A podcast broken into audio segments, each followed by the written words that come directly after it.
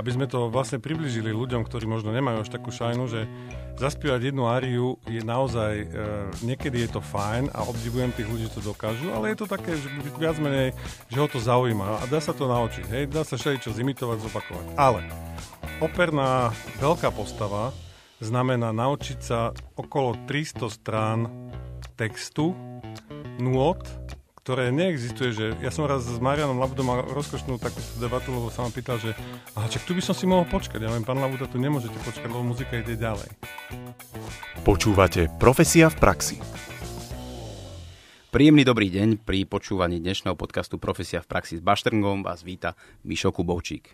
Zle informovanému človeku sa môže zdať, že operný spev je len akési hulákanie, pri ktorom sa herec veľmi umelecky tvári. O tom, že to nie je naozaj takto, že operný svet vyžaduje mimoriadnú profesionalitu, vzdelanie, neustalú prácu na sebe, mnoho odriekania a samozrejme aj istú dávku talentu, nám dnes prišli porozprávať odborníci vzatí na slovo, dvaja bratia, pre ktorých je opera do istej miery dedičnou záležitosťou, Sveťo a Martin Malachovský. Chlapci, vítajte. Ďakujeme pekne. Ďakujeme veľmi pekne. Chalani, u vás sa pýtať, ako ste pričuchli k opere, je asi zbytočné, ale pre tých, ktorí nevedia, povieme, že váš otec Ondrej Malachovský bol solistom opere Slovenského národného divadla, rovnako vaša mamina bola šepkárkou v opere, no. takže u vás doma opera išla v jednom kúse pravdepodobne.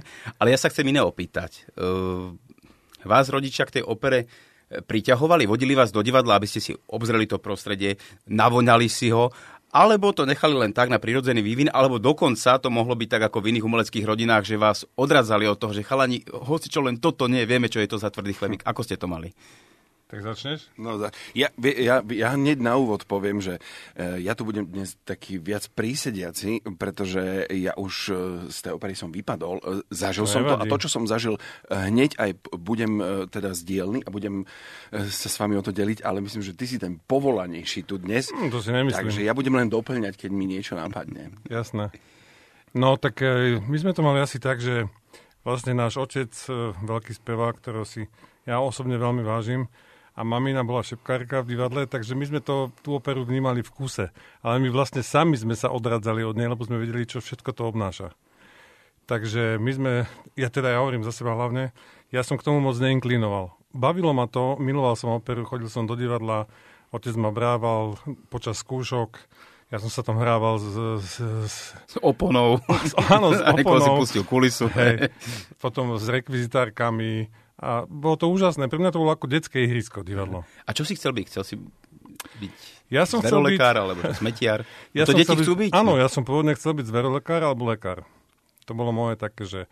A popri tom tá opera, to ma bavilo, veľmi sa mi to páčilo, ten svet, lebo som to videl aj z, z pohľadu vlastne môjho otca, keď prišli jeho kolegovia bola švanda a bolo to veľmi fajn, fajn, ale ako som, nebral som to, že to by som rád chcel robiť. Sveťko? Otec bol veľmi, aj s maminou teda samozrejme, boli veľmi... Mm, mali také tie tykadla, my to voláme mm-hmm. doma, že mali také tie tykadla, že nebudú nás do ničoho nútiť. Ano. Vedeli samozrejme oni, že my sme teda v tom prostredí a veľakrát naozaj sa stalo, že aj miesto škôlky nás zobrali do divadla a my sme tam pobehovali medzi kulisami na, na javisku a počas skúšok. Ja si to takisto dodnes pamätám a boli to nejak čarovné chvíle, nádherné. Ja som tam pamätám si scénu Porgia Best, že bola postavená. Pamätám, že sme Jasné. behali po, po tých kulisách a a bolo to fakt krásne, pre, pre, pre dec, detské oko je to naozaj čarovné. Ale boli naozaj umní v tom naši rodičia, že nás do ničoho nenútili a práve nám vždy zdôrazňovali, že v rámci takého všeobecného vzdelania by bolo dobré, keby sme vedeli, samozrejme, vedeli by sme e, malovať, ovládať nejaké reči, byť športovo zdatný, byť proste taký ten všeobecný roz. A k mhm. tomu patrí aj e, nejaký hudobný nástroj, alebo povedzme aj nejaká muzika. No tá muzika nám potom postupom času stále viac a viac učarovala, no až sme potom tomu prepadli naozaj. Ale plány naozaj na začiatku neboli také. ja som síce, ja, ja, som, ja som, keď na, na konci základnej školy sa dávali prihlášky na školy, tak ja som mal druhú možnosť. Prvá možnosť bola konzervatórium a druhá možnosť bola basketbalové gymnázium Hubeného. Ja som teda chcel športovou cestou, ale... Loptoš. Loptoš, no. ale... Rozkošný ale, loptoš. Toto, to zví, toto zvíťazilo. Ja si myslím, že... Ale, a, a bola to konzervatórium teda. Konzervatórium. A na, nás to obidvoch teda veľmi bavilo. Brácho išiel vlastne na gymnázium a uh-huh. potom z gymnázia išiel na Vysokú školu muzických umení. Uh, hovorím, že nikdy nás do ničoho naši nenutili. Boli úžasní v tom, že nechali nám voľnú ruku. Áno, Chcete, boli veľmi liberálni. dobre, úžasní. skúste, ak to pôjde. Ale samozrejme, ty si povedal perfektnú vec, Miško, na začiatku, že uh, ist, ist, istý predpoklad tam musí byť pre vykonávanie tejto profesie, ale tak myslím, že to je všade. Musí tam byť niečo, čo... Uh, a myslím, že naši boli v tom takí, že keby tam nebol ten predpoklad, že by sme naozaj, že by sme sa trápili, tam, tak by nám, nám nejak nás, nasmerovali by nás inak. Takže ja neviem, to bolo také prirodzené. Rozhodne to bol čarovný svet, v ktorom ste sa pohybovali ako deti. Uh-huh. Dokonca, Sveťko, ty si mi spomínal, že tá umelecká komunita bola natoľko previazaná, že váš otec dostal k narodeninám vtedy blahoželanie od koho to? Oni tam veľa. Ja teraz naozaj postupom času zistujeme, že o, kde všade sa otec ocitol, čo sme ani nemali e, tušenia z tých e, listov a dopisov, že tam sú veľmi, veľmi významné mená e, a, a z akéhokoľvek smeru, takže bolo to m, m, úžasné. Teraz neviem, ko, o, otec tým, že to bolo prepojené ešte aj Československo, tak, to myslím, tak, áno. tak otec sa veľmi dobre priateľ s, s pánom Peškom a s pánom Filipovským sa poznal s pánom um, Menšíkom. O, to bolo úžasné, že teraz nachádzame také tie korešpondencie, No, fotografie. to sú tie veci. A to je... To Hrušinský je Hrušinský. Ja, ak by som mohol spomenúť, tak ocino vlastne s pánom Hrušinským dostával národného umelca, takže mal tú čest s ním stať, alebo sa poznal zo Zlatého krokodila, keď dostali cenu s Vladimírom Menšíkom. Hovoril, že bol úžasný, že miloval pesničky, ľudovú hudbu Menšík a že sa rozprávali. Ja napríklad e, zbieram podpisy, teda zbieral som. A keď som písal, písal napríklad pánovi Peškovi, Ladislavovi alebo pánovi Filipovskému do Prahy, tak oni mi odpísali, poslali mi fotografiu podpísanú a napísali na zadnú stranu Martine, pozdravujte prosím tatínka veľkého kumštíže.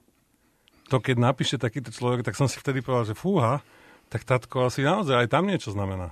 Keďže ste sa rozhodli pokračovať v ocových šlapajách a nespraviť rodinnej značke hambu, čiže Sveťko, ty na konzervatóriu a Martin, ty na Vysokej škole muzických umení, zakúsli ste sa naplno na 100% do štúdia operného spevu. Mm. Poďme si povedať, čo obnáša štúdium opery. S čím všetkým sa stretáva ten študent na škole, čo všetko musí zvládnuť, mm. aby z neho vyšiel po pár rokoch hotový, Áno. teda nový operný spevák. No. No je to veľmi ťažké, je to také dosť komplexné umenie, lebo vyžaduje si naozaj v prvom rade to, aby mal ten e, daný človek nejaký talent. Nehovorím, že veľký. Lebo ja osobne si myslím, že talent je naozaj možno 5%, možno trošku viac, ale všetko je naozaj to, že človek musí na sebe pracovať, musí sa stále zlepšovať, musí cvičiť, musí hľadať. Lebo tie hlasivky sú malinké dva svalíky a človek musí vlastne zistiť, že ako to mám dávať, kam to mám dávať ten hlas, ako ho mám ozvučiť. Uh, opera je posledné vlastné umenie, ktoré nie je závislé na technike. My nemáme žiadne ozvučenie. My to ozvučenie, to ja stále hovorím aj mojim žiakom na konzervatóriu, že my naše ozvučenie sú tieto dutiny, lícové, nosové, čelové a to všetko musíme nájsť, ako to ozvučiť, aby ten zvuk išiel. Čiže počkaj, aby sme upresnili poslucháčom, dodnes v opernom svete, keď spe, stojí spevák operný na, Áno. na pódiu a spieva, e, tam nie sú odposluchy, nie sú tam mikrofóny? Nie. To je dôvod, prečo ten spev je tak mohutný a... Áno, áno. Áno, lebo Taký- veľa, veľa ľudí sa pýta napríklad, že však ale ja som bol na muzikál sa pozrieť a tam sa otočia chrbtom a spievajú bokom a tak. A vy ste stále otočení dopredu a vy stále akože ste takí dosť statickí a ja hovorím, no áno, sme obmedzení, lebo tá dimenzia jedna je to, že vlastne keď sa človek otočí, tak polovičný hlas z neho ide. Ale keď ten hlas potrebuje naplniť, ja neviem, 5000 sálu, Wow. tak nemôže sa otočiť. Lebo to jednoducho nefunguje. My nemáme žiadne ozvučenie, žiadna technika. Ešte toto som sa chcel spýtať. E, Pozriem sa na vás, vy ste e, statní chlapi. Rovnako váš otec bol kus chlapa, e, Peter Dvorský, Pavarotti, Josekura, to sú všetko e, chlapiny. Áno. Je to predpoklad na to, aby ten spevák dokázal vytvoriť taký mohutný hlas, aby to celé ustal? Môže byť spevákom niekto, kto je chudunky, taký tintitkom? Vie takýto hlas Ja si- vytvoriť? Chceš povedať? Chceš to povedať? No po, povedz to. No nie, no ja, ja, ja poviem svoj názor. Ja si myslím, že nie. Áno, Ja to si myslím, že to nie je predpoklad. Uh-huh. Uh, je to všetko naozaj o tom, že aké má danosti ten človek. A toto, že keď má, sme takí telnatejší, tak to je asi životosprávou. Ja si myslím, že to je len v tom, že jednoducho človek má taký stres celý deň, keď sa chystá, dajme tomu nejaké vystúpenie alebo čo, že možno ani nemá chuť. A potom, keď to z neho opadne, my sme samozrejme vždy vybudení po predstavení, človek nemôže zaspať do 3 ráno alebo čo, tak uh, ide, ide sa niekam si sadnúť kamaráti, kolegovia, už sa začne niečo jesť, popíjať. A je to akože myslím tým, že tá životospráva chýba. Ja myslím, že to je tým, že hrubé kostýmy, reflektory, teplo, vydýchané, potrebuješ v chladničke sa upokojiť. Jasne. Tá, tá doba sa posunula a posunula sa naozaj aj v opernom žánri a definitívne to dokazujú dnešní operní speváci, ktorí môžu konkurovať naozaj manekinkám a, a manekínom a sú to fakt krásni ľudia, ktorí sú chudí, ktorí sú schopní urobiť stojku a spievať, uh-huh. že tie nároky sa tak zvýšili uh-huh. a mhm. ten, tá, tá konkurencia je tak obrovská v tom svete, že už dnes neobstojí uh, človek, e, ktorý sa zabodne, ako my hovoríme, na jednom mieste a odspieva si tú áriu. Ne, dnes sa vyžaduje naozaj dokonalý herecký prejav, dokonalé, dokonalý zvuk e, od toho operného speváka, e, technika famozná. Mm. Takže už je naozaj ten, tie nároky sú tak obrovské, že uh, už, už je, ale naozaj stačí sa pozrieť okolo, už aj naozaj tá generácia, ktorá teraz vyrastá operných spevákov, to sú krásni ľudia, všetko nádherní, ktorí, ktorí fantasticky spievajú. Je to v tom, že naozaj ten výber a tá konkurencia je tak obrovská, že dnes naozaj tí ľudia, ktorí chcú si angažovať nejakých ľudí a keď sú tie konkurzy, tak tam príde naozaj 20, dajme tomu, už ten najúžší výber, 20 špičkových spevákov a oni si už len povedia, že a ten sa mi viacej hodí ako typ. Mm-hmm. Ale všetci sú fantastickí, čo sa týka spevu. Čiže už naozaj nestačí, že len stáť a spievať, ale človek musí aj, aj zahrať a častokrát tí režiséri majú veľké nároky a nedokáže to človek, ktorý má naozaj nejaký možno váhový alebo iný handicap. Mm-hmm. Tu sa možno ponúka otázka, keď sa bavíme o profesionálnych spevákoch na profesionálnych scénach, ako vy vnímate dnes tak moderné talentové súťaže, ktoré sú bez pochyby zaujímavé. Prídu tam ľudia, v dobrom slova zmysle povedané, z ulice, vedia zažonglovať, urobiť nejakú gymnastiku, vyplasia oko alebo čo. A medzi nimi sa objavia ľudkovia, ktorí veľmi presvedčivo a veľmi pekne naozaj podajú nejakú opernú áriu, potom sa dosvie, že je to zelovocár alebo predáva tehly, čo je všetko fajn. Áno ale podľa vášho názoru, dokázal by tento človek, okrem toho, že zaspieva pekne to Nesun Dorma, Mm-hmm. Dokázal by utiahnuť celú trojhodinovú operu? To je dobrá otázka. Že či vieš ty oklamať tie roky štúdia na tej škole, mm-hmm. kde všetko toto, čo hudobná teória, prax, spevy, no. dýchanie, či Jasne. to vlastne vieš, nič zlom, ale sme, žijeme v takej dobe, že veľa ľudí si myslí, že čo všetko sa dá obísť, ale ano, dobrý ano. neobídeš. Veľmi pekne povedané. A ja, ja si teda myslím naozaj, že tie súťaže sú fajn, je to v poriadku, presne, ale ako sa tam objaví niekto takýto, kto...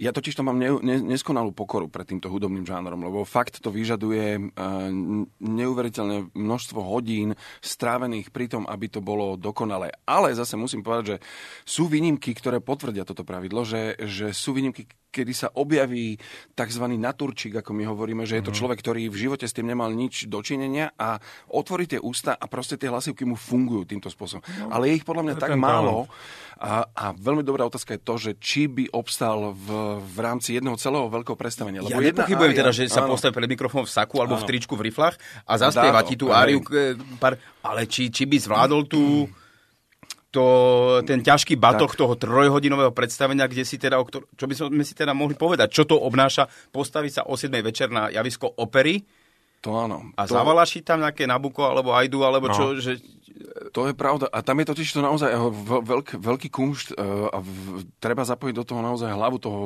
operného speváka, ktorý si musí rozvrhnúť síly, lebo spievať 2-3 e, hodiny, čo je priemerná dĺžka opery u Wagnera, sa bavíme o podstatne dlhších uh, časových úsekoch. Tam aj zarastieš medzi tým, hej, akože, to, to, čerstvo to znamená ruksak s desiatou, a to, lebo to je naozaj, to je nadlho. Ale, a tam naozaj si treba rozvrhnúť tie sily a treba umne narábať s tými, predsa len je to hla, sú to dva svaly malé, hlasivky, to treba, a to neviem, že či by naozaj títo ľudia, ktorí sú takíto nádor, lebo naozaj jednu áriu ten v britskú verziu vyhral Paul Potts, sa myslím, že volal. To je človek, ktorý, ano, ktorý ano. veľmi pekne zaspieval, krásne spieva. Musím povedať, že naozaj na, na človeka, ktorý sa vraj tomu teda nikdy nevenoval, perfektné.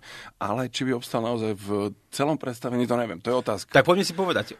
19.00 začína predstavenie. Čo všetko operný spevák podstupuje? Čo všetko vňa? Ja ako divák ho vidím, teda je tam pekne naličený v kostýme, ano. spieva nejakú áriu s niekým nejaký duet ale čo jemu všetko ide hlavou a čo všetko musí on ako spevák, ako výkonný umelec vnímať.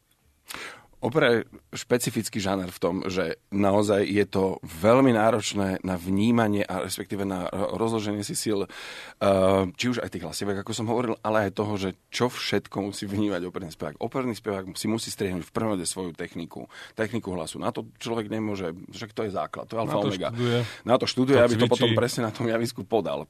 Ďalšia vec je, že je tam dirigent, ktorý, ktorý vlastne usmerňuje celé predstavenie, ktorý vlastne je tam na pomoci, je to jediný styčný bod medzi, medzi vlastne celou tou hudbou, lebo tam naozaj veľakrát, keď máte dole v jame e, v 100 členov orchestra, za sebou máte veľké množstvo ľudí, v, v, čo sa týka zboru, máte kolegov solistov, musíte si striehnúť svoj part, to je ďalšia vec. E, text, veľakrát v inom jazyku, takže musí myslieť na text. Nevýhoda obrovská, v úvodzovkách to hovorím, operného kumštu je, že e, hudba nečaká. To znamená, že keď mm-hmm. vypadne ten text, mm, je mi ľúto. Sú dva druhy, no. tí, ktorí zostanú ticho a tí, a potom sú dru, no. ďalší druhy, ja ktorí, som, ktorí... Ja by som to vám prerušil, prepáč, aby sme to vlastne približili ľuďom, ktorí možno nemajú až takú šajnu, že zaspievať jednu áriu je naozaj, e, niekedy je to fajn a obdivujem tých ľudí, že to dokážu, ale je to také, že viac menej, že ho to zaujíma a dá sa to naučiť, hej, dá sa čo zimitovať, zopakovať. Ale operná veľká postava znamená naučiť sa okolo 300 strán textu, nôd, ktoré neexistuje, že ja som raz s Marianom Labudom mal rozkošnú takúto debatu, lebo sa ma pýtal, že aha, čak tu by som si mohol počkať. Ja viem, pán Labuda, tu nemôžete počkať, lebo muzika ide ďalej. Tam každá pauza má svoju, svoju logiku a to stále ide. To je tok, tok, tok. Vy si musíte počítať tie doby, tie pauzy, to všetko. To znamená, ako keby ste sa naučili 300 strán textu možno na spameť a teraz používali a do toho počúvali svojich kolegov, do toho sa zapájali, tam je potom nejaký možno solo, orchestrálne alebo čo všetko. Čiže je to veľký, veľký komplex e, vecí, ktoré človek musí na to dávať pozor. A jedna ária naozaj neznamená, že ten človek by dokázal zaspievať operu. Mm-hmm. Spomínal si teda, že okolo 300 strán textu. No. Takže no. častokrát je ten text v cudzom jazyku, taliančina, francúzština. Áno ten jazyk ty musíš ovládať dokonale. Predpokladám teda, že mnoho opier ste zaspievali po taliansky. Mm-hmm. Vy viete po taliansky vďaka tomu tak, že by ste sa dohovorili sa, áno, v Taliansku? Ale nie sme takí, že by sme dokázali úplne plynule rozprávať. Dobre, ale keď je napríklad po španielsky opera, alebo je, a ty nevieš po španielsky, ty sa to musíš naučiť od slova do slova. Áno, musíš Napriek to konzultovať tomu, s nejakým jazykovým korektorom, mm-hmm. musíš sa naučiť, čo to znamená, musíš si to preložiť, musíš vlastne, ako keby si sa naučil v japončine čokoľvek, niečo iné. Ja hovorím, že e, my, operní speváci, máme to šťastie na jednej strane, že vlastne môžem ísť do Mongolska, tam prídem do operného súboru, väčšinou sa všetko spieva v origináloch a tam tú bohému budú spievať taliančine aj Mongoli, aj ja, aj možno nejaký Američan. Ja som robil x produkcií takých, že všetci, čo spievali, všetci, to znamená možno niekedy 7-8 postav, každý bol z iného štátu a zjednocovalo nás len to, že sme vlastne operní speváci a že každý sme si to naštudovali vo, vo svojej vlastnej krajine, ale tam máme na to korepetitorov, dirigentov, režisérov, ktorí nás to vlastne učia, to sa cvičí a to sa všetko. A potom sa dá zísť, takže jedného dňa, totiž toto je bežná prax v opernom svete, že vám zavolajú, že vybuchol, vymyslím si, Kolen, to je postava v Boheme, vybuchol Kolen uh, v Los Angeles, môžete zaskočiť, posielame vám lietadlo, keby ste mohli. Čiže o dva dní ty už spievaš? No niekedy stane, že 24 aj, hodín. Aj, aj v ten deň. Ten deň to teda Dobre, ale keď ty nepoznáš, ako je to naranžované, že nevieš, kde, kde tam idú a tak to je taký rýchlo kurz. OK, takže to sa berie ako, že... Tam ťa čakajú potom na vratnici presne dvaja ľudia, ktorí ťa zoberú, v momente zoberú ťa pred e, DVDčko, pustia ti takto to zhruba, teraz ti hovoria informácie, ty pozeráš, sleduješ, že kde sa zhruba hýbeš, aká to mm-hmm. je režia mm-hmm. a to je vlastne celé. A potom máš samozrejme na pomocných ľudí, ktorí sú počas predstavenia tam, ktorí ti pomáhajú a účastvujú. Tieto záskoky sú presne tam o tomto, že si hodený... komické situácie potom, lebo vidíš na javisko vlastne, tam je možno 5 kolegov, spevákov, tých ako solistov, potom ešte celý zbor a neviem čo všetko, a máš hrať nejaký dej a ty ani netušíš, že kto je aká postava. tak majú, tak na recepcii alebo na tých škole, keď si prvý deň, tak máš na, nalepené, že Joško. Alebo... no. Ale Spomenul si to Japonsko. Mám kamaráta Robo Remeselník, tiež operný spevák. Jasné, a, a, Robo mi spomínal, že boli na zájazde v Japonsku. Neviem, Don Giovanni, alebo s čím to boli. S takým českým súborom. A to boli trojtisícové sály, ano, vypredané ano. do posledného miesta a jemu vypadol, ako si spomínal, vypadol mu text. ale jedno, dve slovíčka iba a povedal si, OK, však taliančina, tak len aby sme udržali rytmus, alebo neutekla ano. hudba, tak si len rýchlo vy, zaimprovizoval, vymyslel dve iné talianské slova a tá trotisícová hala zašumela. Hmm. Že tí Japonci, oni vedeli, na čo idú, ako to má vyzerať, oni už boli zvedaví ako je to spracované. A Robo no. Remeselník si dovolil vymeniť v opere dve slovíčka. No. Mm-hmm. A oni to poznajú, a oni, to, oni to sledujú. Oni sú, my máme takisto skúsenosť s japonským publikom a musíme povedať, že oni sú nesmierne vnímavé publikum, naozaj. A no. oni sú veľmi tichí, mm-hmm. ale veľmi pozorní. Veľmi pozorní, nič im neujde a sú a veľmi vďační potom samozrejme na záver ale, ale bolo to veľk, veľmi dobrá skúsenosť v Japonsku. No. Hovoríte, že samotné to predstavenie, ten operný večer na, na javisku vyžaduje mimoriadnu koncentráciu, mimoriadne sústredenie. Má svoje úskalia, má svoje pre a svoje proti. Sveťko, ty už roky si mimo opery, pohybuješ sa po činoherných doskách, Radošinské nájemné divadlo L plus S, rovnako pred kamerami, film, televízia. Vieš to porovnať, čo je tá opera iná od činohry? Viem, v, v náročnosťou sa to naozaj nedá porovnať. Pre mňa je teda, ale samozrejme, každý, každá, každá tá profesia, nemôžem to nejak, nejak zovšo, lebo každá vyžaduje Jasne. niečo iné. Je to veľmi náročné aj jedno, aj druhé. Všetko aj, má svoje e, kvalitne prevedený činoherný výkon je proste obrovsky náročná vec e, a vyžaduje to veľa. Ale opera je naozaj špecifická v tom, že je tam veľa vnemov. Ja, pre mňa to bolo naozaj vždy postaviť sa na javisko a teraz čo naozaj všetko ide človeku v hlave, od intonácie textu, herecký prejav, samozrejme spevacká technika, dávať pozor na dirigenta, aby, aby, aby bol správne rytmický, dodržiavať aranžma, teda režisérske alebo herecké. Je to fakt náročné v tomto, že tých vecí je tam hrozne veľa. Je veľa no. a, a naozaj je to naozaj v tej činohre je tá možnosť, keď naozaj vypadne treba ten text, že na, naozaj urobiť si dramatický. Musím povedať, že tým, že mám s tebou dohraných pár kilometrov a pár rokov, tak e, neviem si predstaviť, že by to, čo si mi párkrát s chuťou spravil, že som sa rozosmial, dokonca aj na miesta, kde som sa nesmel smiať. Ty mne oveľa viac, Miško. A, bolo... a neviem si predstaviť, že by som toto musel, lebo v tej činohre mm-hmm. máš často predýchať, ano. dosmiať sa nejak si urobiť pauzu, ano. alebo čo a uh, potom to ide ďalej, ale keď by mi mastila hudba tam z, no, dolu z tej jamy... to ide stále ďalej. Tam neviem si predstaviť, že spievam ďalej, nie to ešte, že sa potrebujem dosmiať, tak neviem, ako sa spieva, keď sa človek smeje. Svetinko, spomenul si dirigenta. Áno. Mohol by si trošku objasniť, na čo je ten dirigent? Pretože niektorí ľudia to vnímajú, že to je pán vo fraku, čo tam máva rukami a keď niekomu povie, že dirigent je tak náročné povolanie, že počas jedného večera vie schudnúť 6 kg, mm-hmm Áno. vďaka tej náročnosti. Čo je na tom tak náročné? Uh, je to je naozaj náročné povolenie aj uh, je o hlave a u ňoho je to teda naozaj, je to človek, ktorý, ktorý drží to predstavenie v danom momente. Režisér je úžasná vec, uh, úžasný tiež takisto veľký pán v opere, ktorý naozaj to celé predstavenie dá dokopy, postaví ho vizuálne, uh, ale ten dirigent tam naozaj na tú hudobnú zložku a každý večer ju drží, tú hudobnú zložku, aby to bolo v podstate v poriadku.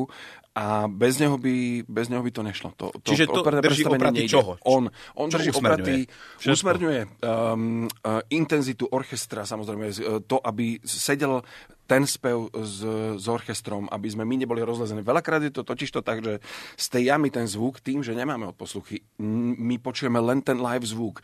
A tým, že tie javiska sú obrovské, niekedy e, nemá šancu. Ten, tá, tá latencia, to posunutie toho zvuku je tam a ty potrebuješ ten styčný bod toho dirigenta, ktorý ti v podstate dáva tzv. nástupy. nástupy. On v podstate určuje, kedy máš začať spievať, usmerňuje ťa. Ty, ten pohľad naozaj na... Vlastne však my ho vidíme v strede toho Eh, ako, ako výkonný umelci vidíme v strede toho uh, dirigenta a máme takisto um, po bokoch sú monitory, na ktorých je, je dirigent. Takže my viacero, na viacerých miestach ho máme. Čiže on si riadi orchester, aby to on malo... riadi orchester, aj, ale aj, aj, orchester, aj dole, aj hore. Áno, Čiže on si riadi, aby tých...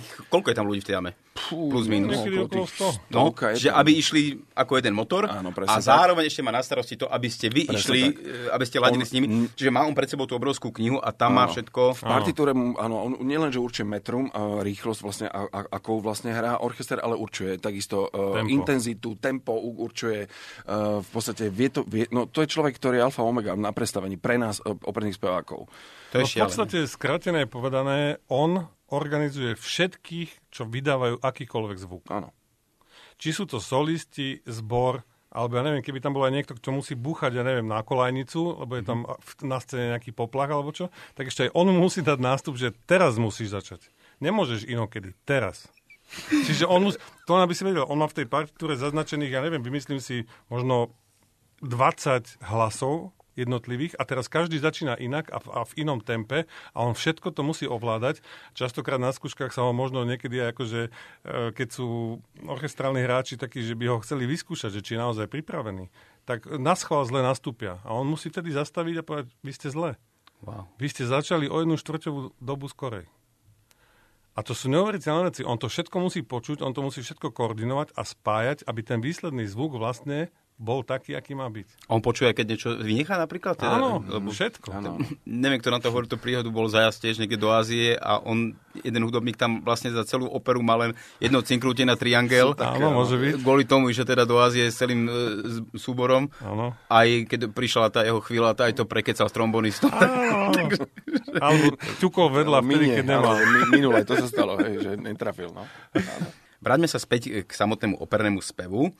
Spomínate, chlapci, že je to mimoriadný výkon, ktorý vyžaduje mimoriadnú koncentráciu, veľké nároky na psychofyzickú mhm, jednotu. Mm-hmm. Môj strýko, váš kolega Jasné. Vlado Kubovčík, tiež Aho. operný spevák, solista, mi rozprával, že existujú e, postavy v niektorých operách, ktoré sú tak náročné, že ten umelec už 3-4 dní predtým relaxuje, oddychuje a pripravuje sa na ten jeden jediný večer, na tie 3 hodiny, vyhýba sa akejkoľvek e, námahe fyzickej, emočnej, pretože sa nastavuje na niekoľko desatinných miest, môžeme obrazne povedať, ano. na ten jeden večer. Vy ste zažili takúto nejakú ťažobu? V zmysle zodpovednosti v tej, tej umeleckej klády, ktorá vás čakala? Máme jednu kolegyňu, ktorá spieva naozaj ako Slávik. Naozaj Slávik, svetová, svetová, svetová hviezda. Áno. Uh, svetová hviezda a viem od jej manžela, že keď mala ťažký koncert, dajme tomu solový s filharmoniou, alebo keď mala ťažké predstavenie, tak uh, tri dni nebola schopná normálne spať, nič nejedla, len vracala a to všetko bol stres. Potom samozrejme vyšla na javisko a spievala fantasticky. Hej? Mm. Ale tá tá, by som povedal, tá zodpovednosť a ten stres, ktorý vlastne stále ti ide po hlave, že aký tam je text, aby som bola dobre v tempe, aby som dobre tú, tú koloratúru zaspievala alebo nejaké ťažké miesto. Čiže vlastne tá by som povedal, to všetko má človek zvládnuté a cez to všetko stále pochybí o tom, že či to bude, lebo uh, ono stačí veľmi malinko, stačí možno jedna slina alebo nejaký hlien a všetko sa môže pokaziť. Puh. To je strašne to krehké. A tým pádom tí ľudia, čo majú podať ten maximálny výkon, tak sú naozaj možno aj niekoľko dní nervózni, nechcú, aby sa rozptilovali, nechcú sa baviť s ľuďmi, nechcú veľmi zvyšovať hlas, lebo majú pocit, že ježiš, tak to sa mi pokazí. Mm-hmm. Je to, fakt je to náročné, ale je to hlavne o hlave. Keď spomínaš túto hygienu, sú také medzi ľuďmi zaužívané povery, že operní speváci musia piť surové vajcia, mm. nosiť šálik, ano. neviem čo, pozerať sa z okna na juh, ale neviem, čo všetko existuje. A na druhej strane vidíš Maťa Babiaka, ktorý sa tam mácha v ľadovej vode ako jasné. medveď. Ako to máte vy? No, ja si myslím, že to je naozaj, to sú také barličky. Ty si pil bublinkov, túto minerálku, teraz ano. sme išli točiť. Ja som celý život zastanca toho aj s bráchom, že vlastne sa treba otužovať a treba byť taký, že e, nie veľmi háklivý, lebo potom nastanú situácie, keď nemôžeš dodržať tieto svoje, vlastne by som povedal, také nejaké barličky, že nebudem rozprávať, nebudem e, piť studené, nebudem piť bublinkové. Nebudem... A potom zrazu nemáš iné ako bublinkové, tak sa musíš napiť a potom ťa to zlomí. Ale nezlomí ťa to podľa mňa fyzicky, ale ťa to zlomí to, že ty uveríš tomu, že to mi uškodí. Mm-hmm. Lebo nikdy som to nepil, teraz som to zrazu vypil, tak to mi uškodí. Takže ja si myslím, že to sú také barličky s tými vajíčkami, to je, som v živote vajíčka nepil, myslím ani... ani Nikto. Ale my sme mali predobraz našom ocinovi, lebo naozaj on bol, on bol v tomto Spartan, on vždy hovoril, že to, je, to proste musíme vytrénovať, to neexistuje. On pil vychladenú plze vždy, aj no. po, po predstavení úplne ľadovú a on to proste mal rád. On, on, on, áno, on, on, ale netreba to naozaj takto preháňať, lebo jasné, že je to, je to sval, ne, ne, ale také tie, presne, no to sú také povery, že citrusové nápoje sa nesmú piť pred predstavením a neviem čo, a bublinky, a, ale to je blbosť. Spomínali ste chalani, že celá tá opera, pointa je v tom, ako vycvičíš ten, tie malé svalíky mm. hlasiviek. Mm. Je to asi enormný nápor, mimoriadne zaťaženie hlasiviek. Koľkokrát do mesiaca môže solidný výkon podať operný spevák, tak aby to bolo stále, aby to nestrácalo kvalitu, ale aby si neublížil. To je veľmi individuálne, ja si myslím. Sú speváci, ktorí dokážu spievať každý druhý deň, aj mhm. ťažkú mm-hmm. veľkú postavu. A sú speváci, ktorí spievajú, väčšina ľudí, spevákov operných, spieva takých 6-8 predstavení do mesiaca. 6-8, pretože v činohre svete vieme veľmi dobre, že nie je problém zahrať 28 áno, predstavení. Áno. Je to o niečom inom, čiže tuto je to 6 no, 8. Tam treba počítať aj s tou regeneráciou, že naozaj človek je unavený hlasovo po takej dlhej opere, dajme tomu trojhodinovej, a aspoň dva dny by mal oddychovať viac menej, tak možno len nejak relaxovať a, a potom znova začať do toho spievať. Ale hovorím, je to veľmi individuálne. Je možnosť, že ty si jedným neuváženým krokom alebo jedným večerom vieš odpaliť celú kariéru? Pokaziť hlasivky alebo minimálne na nejaký čas sa vyradiť z hry? Dá sa to, dá sa to.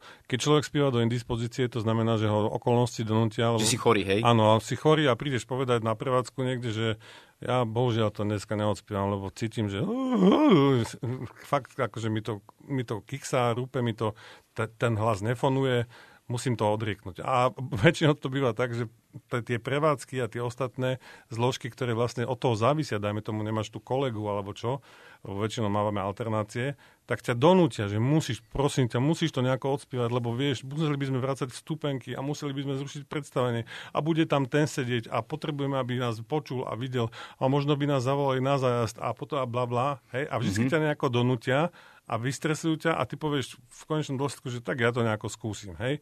No a to je niekedy cesta do pekla, lebo vlastne, keď človek spieva do toho, že to hrdlo fakt je prekrvené, zlé, všetko je zlé, však to človek každý pozná, keď je chorý, tak má plný nos a vôbec nevládza niekedy ani rozprávať a nie to ešte spievať. A do toho to všetkého si povie, že a nejak to dám, tak sa môže stať, že človek si spraví nejaký uzlík na hlasivke a to už je potom dosť veľký problém.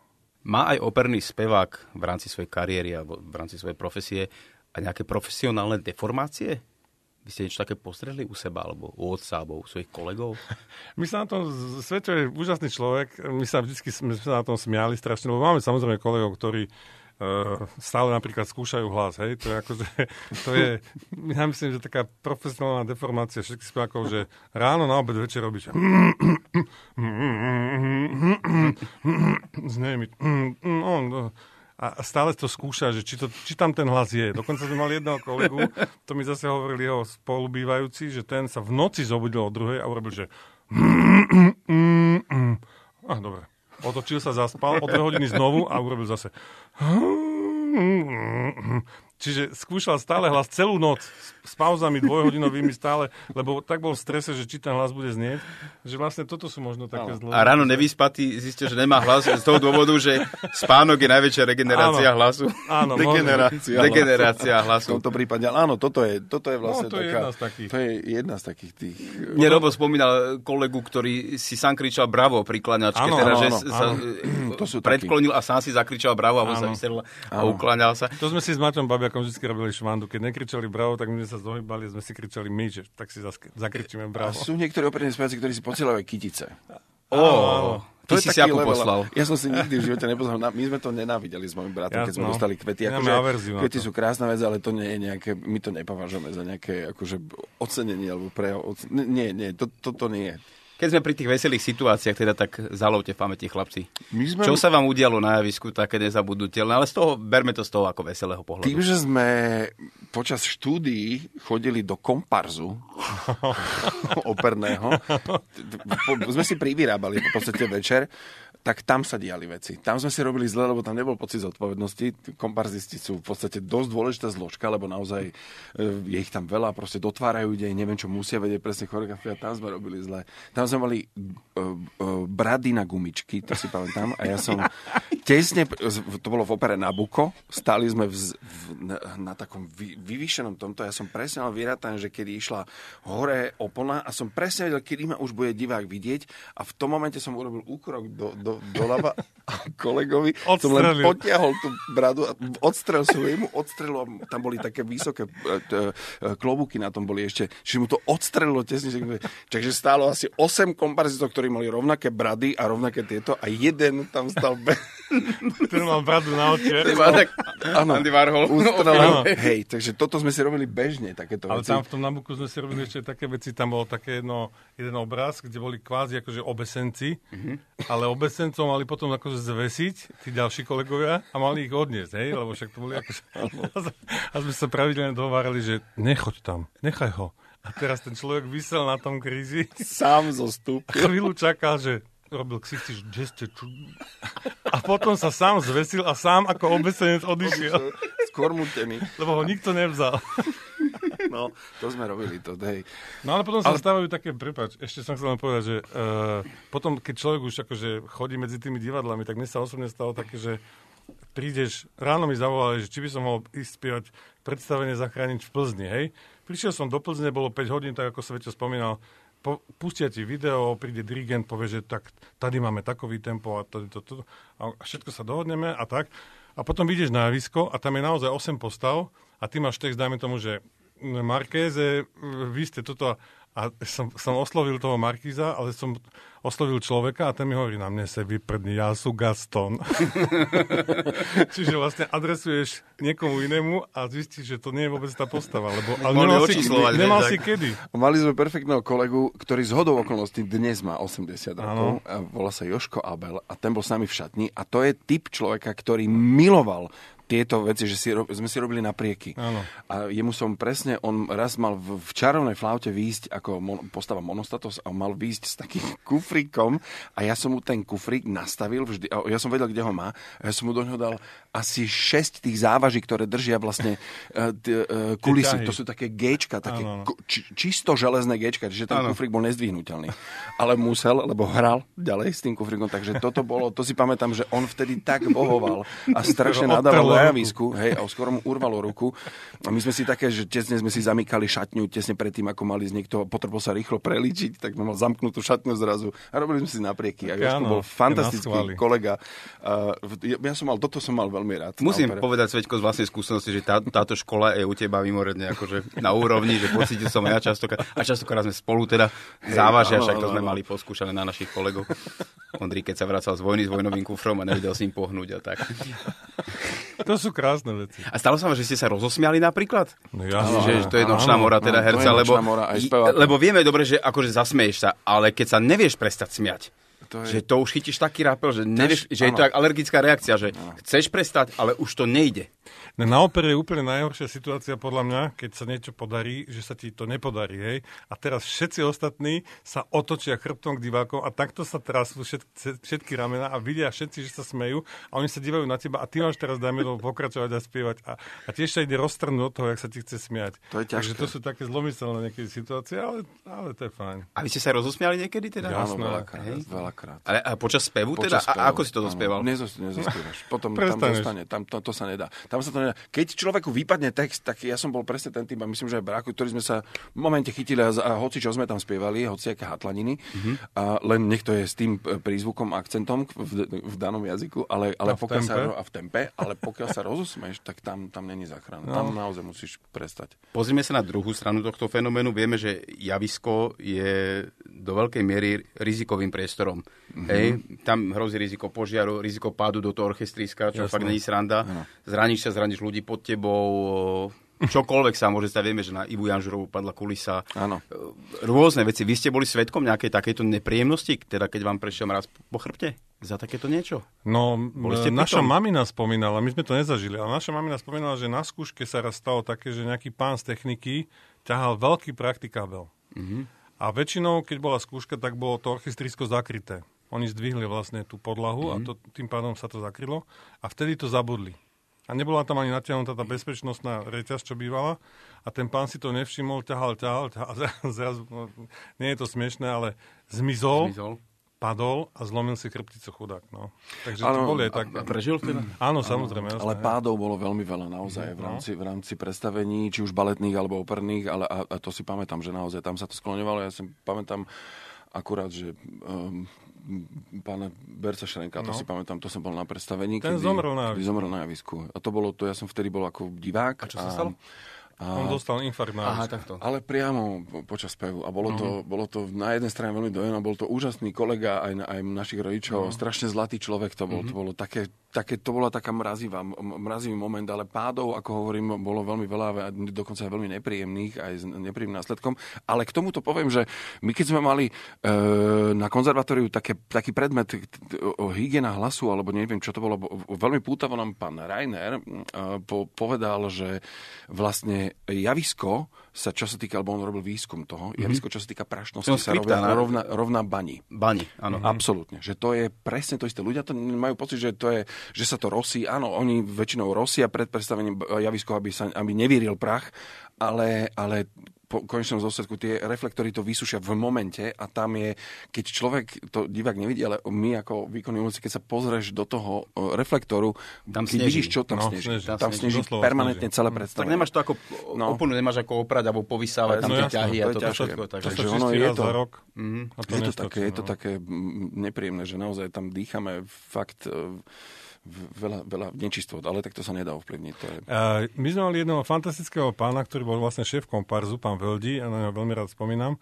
A chcem len, čo sa týka tých pádov, ešte povedať to, že ja si, pamätám, že z, z komparzistov mnohí podpadávali na skúškach, keď boli dlhé také stojaky, že sme robili mm. nejakých vojakov alebo čo, tak normálne popadali, odpadli, lebo im bolo zle. A on nám poradil fantastickú vec, a to by som poradil všetkým takým, čo čo hradná stráž alebo iný, keď dlho stojíš, že treba hýbať prstami na nohách. Mm-hmm. A to sa vlastne prekrví, aj sa tým človek zabaví a, a nepríde ti tak zle. To nás je tam ešte, ešte finta v zatínať e, sedacie svalstvo. Alebo. Naplno, lebo mhm. vlastne mm-hmm. áno, áno. dojde tam k tomuto no. prekrveniu.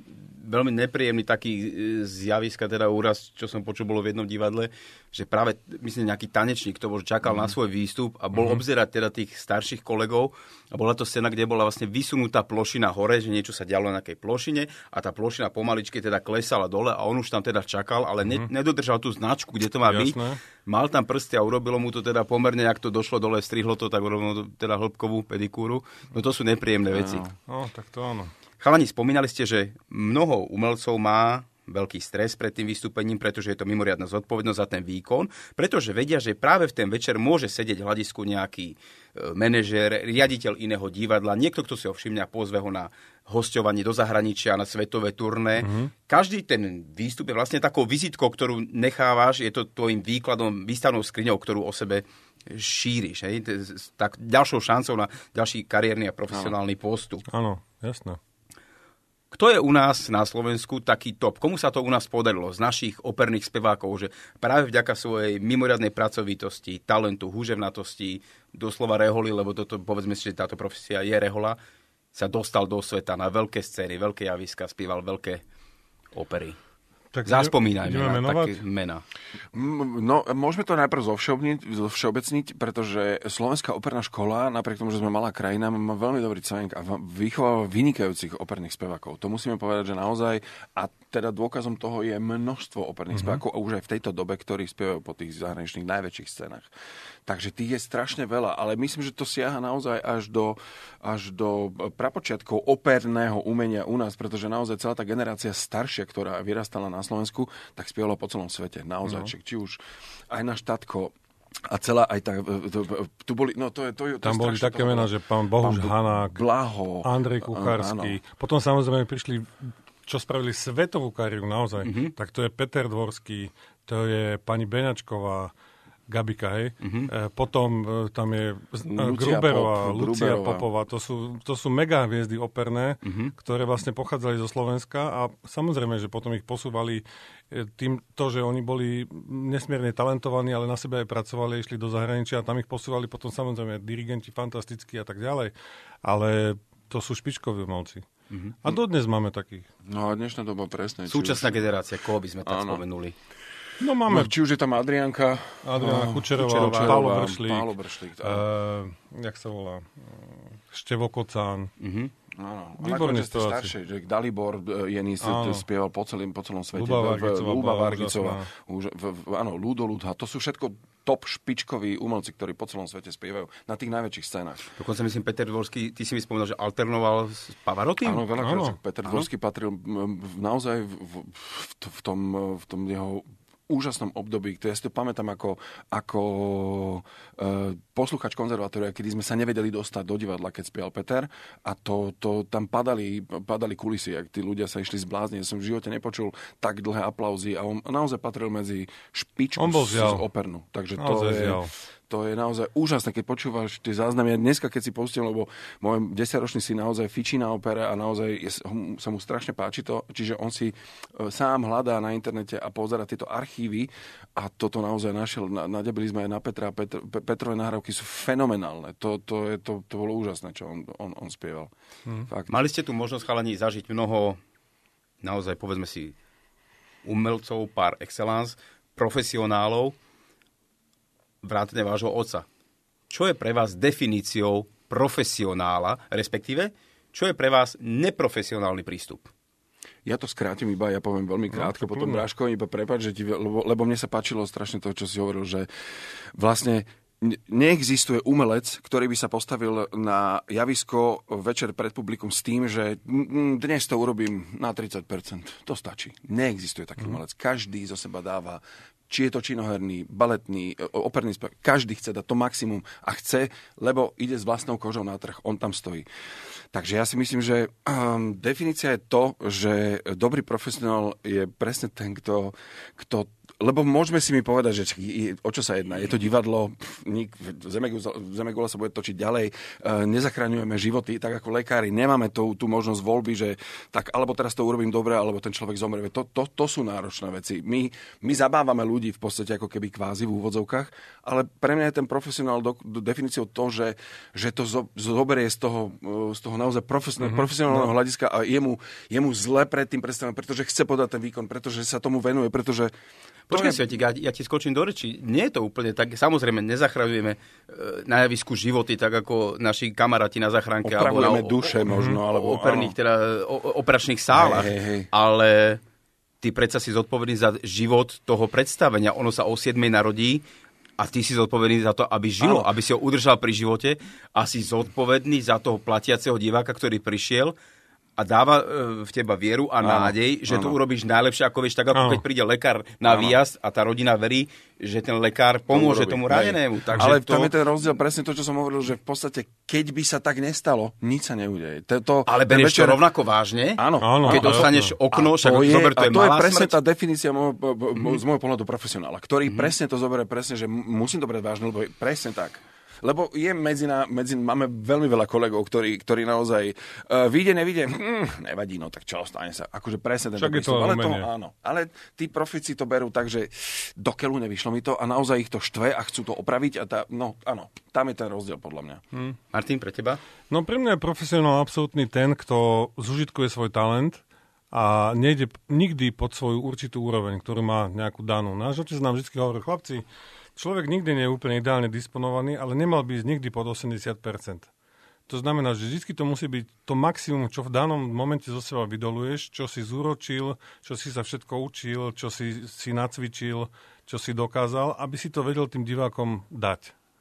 Hej, to znamená, že u mňa je profesionál ten, ktorý nepodcení situáciu a nezlaví zo svojich nárokov.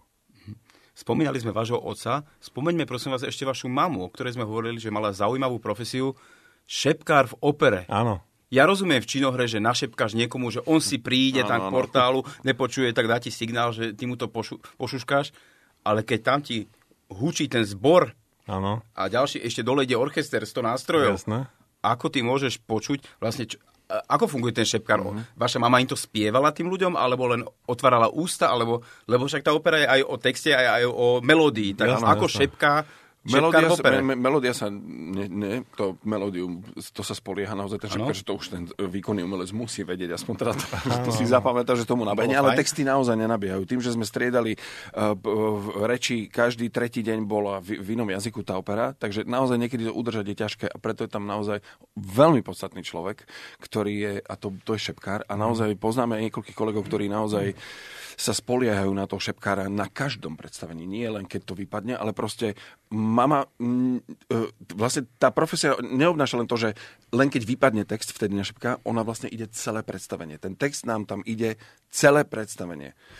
Čiže naozaj, kto chce, tak alebo v danom momente potrebuje, tak vtedy vlastne nenápadným signálom, možno očkom, iba sa pozrie tým smerom, kde je šepkár a ten šepkár to vie vytušiť a hodí mu možno, že viac hlasnejšie, aj keď naozaj musím povedať, že to nebolo v právom slova zmysle šepkanie, lebo naozaj tí šepkári v opere hovoria ako keby skoro polohlasom, no, no, ale musia odhadnúť počuť. samozrejme intenzitu, aby ich nebolo počuť, to nesmie. Mm-hmm.